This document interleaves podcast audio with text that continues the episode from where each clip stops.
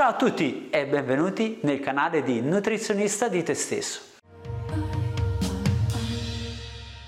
Io sono Roberto Talamonti, il vostro nutrizionista, noto per essere il nutrizionista che parla di benessere totale e di nutrizione nel modo più informale e passionale di tutta la rete. Oggi di cosa parliamo? Parliamo della colazione dei nostri bambini e non solo perché magari in parte la condividiamo anche noi, ovvero della colazione fatta con i cereali, con i fiocchi di cereali. Ora anche io ho due bambini, uno piccolino piccolino e una un po' più grande di 8 anni. Allora, le colazioni che vedo che la mia, mia figlia, quella più grande, fa eh, sono un po' varie, poi dipende da alcuni aspetti eh, personali, però tecnicamente la maggior parte delle volte devo dire non è perfetta perché tende a essere una colazione un po' zuccherina. Ora non so, tu hai figli, hai avuto modo eh, di poter vedere quello che si utilizza oggi nella, nel, nell'era moderna? Beh, consideriamo che la condizione di sovrappeso eh, delle fasce più deboli dei bambini sta veramente aumentando sempre di più in tutto il mondo, quindi forse qualcosa sarà da considerare. Io che cosa ho fatto?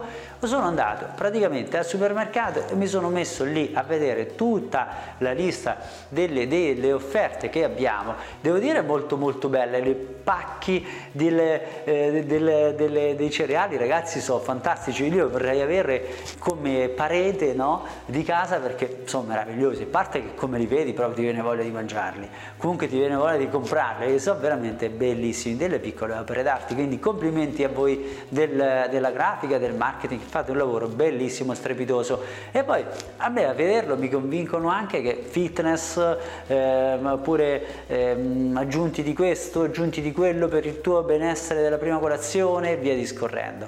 Beh, caspita, qualcosa di, di, interessante è, quindi la tendenza di darli ai nostri piccolini, ai nostri bambini c'è. Ora, è giusto o non giusto? Io quello che ho scoperto è questo e lo condivido con voi, ovvero la media comunque molto molto diffusa di avere un contenuto di zucchero che è di circa 25 grammi per ogni 100 grammi di prodotto. Ora, 25 grammi mm, non sono, se, se puoi immaginartelo, però 25 grammi non è poco su 100 grammi di prodotto, è veramente tanto tanto zucchero.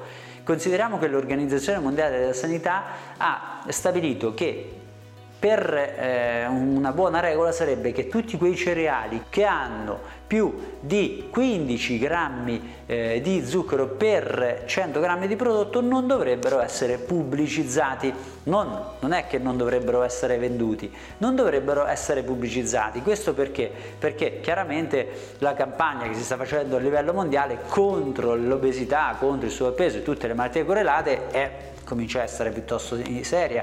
Non dico che è al pari del, del riscaldamento globale, ma quasi ci siamo, perché poi ci stiamo ammalando tutti di questa condizione relativa allo zucchero.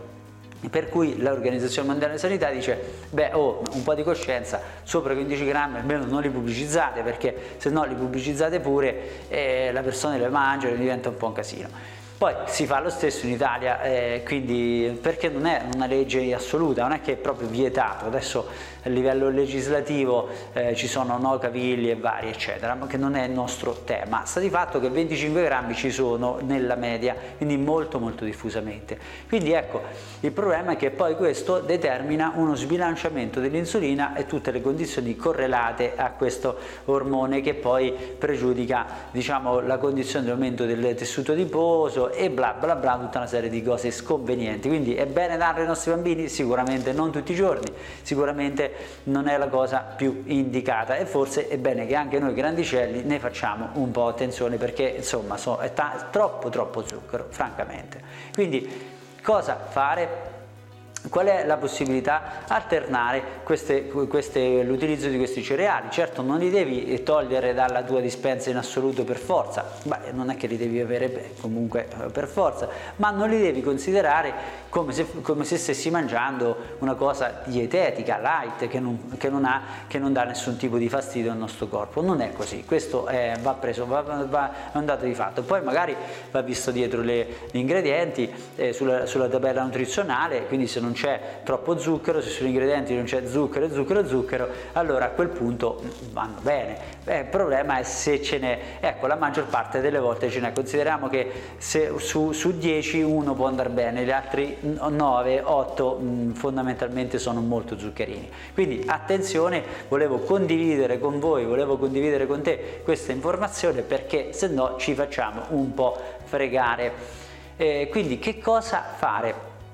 Fare una colazione differente, cerchiamo di fare colazioni ad esempio, ma vanno bene anche le fette biscottate integrali con della marmellata, con della marmellata senza zucchero, magari ci abbiniamo un po' di frutta oleosa per bilanciare un po' l'assorbimento di questi zuccheri, molto meno zucchero è contenuto in una fetta biscottata con la marmellata rispetto ai cereali, figuriamoci, quindi senza andare eh, su colazioni salate, voglio dire che il bambino magari non ce le fa, però eh, del pane del pane integrale eh, con, eh, con, della marmellata sempre senza zucchero oppure con del miele, una colazione dolce che i bambini magari potrebbero gradire ma che ha, dà meno impatto sulla glicemia.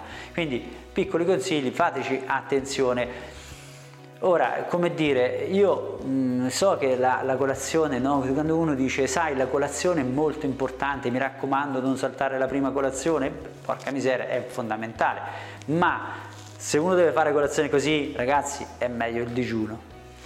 Al prossimo video, ciao!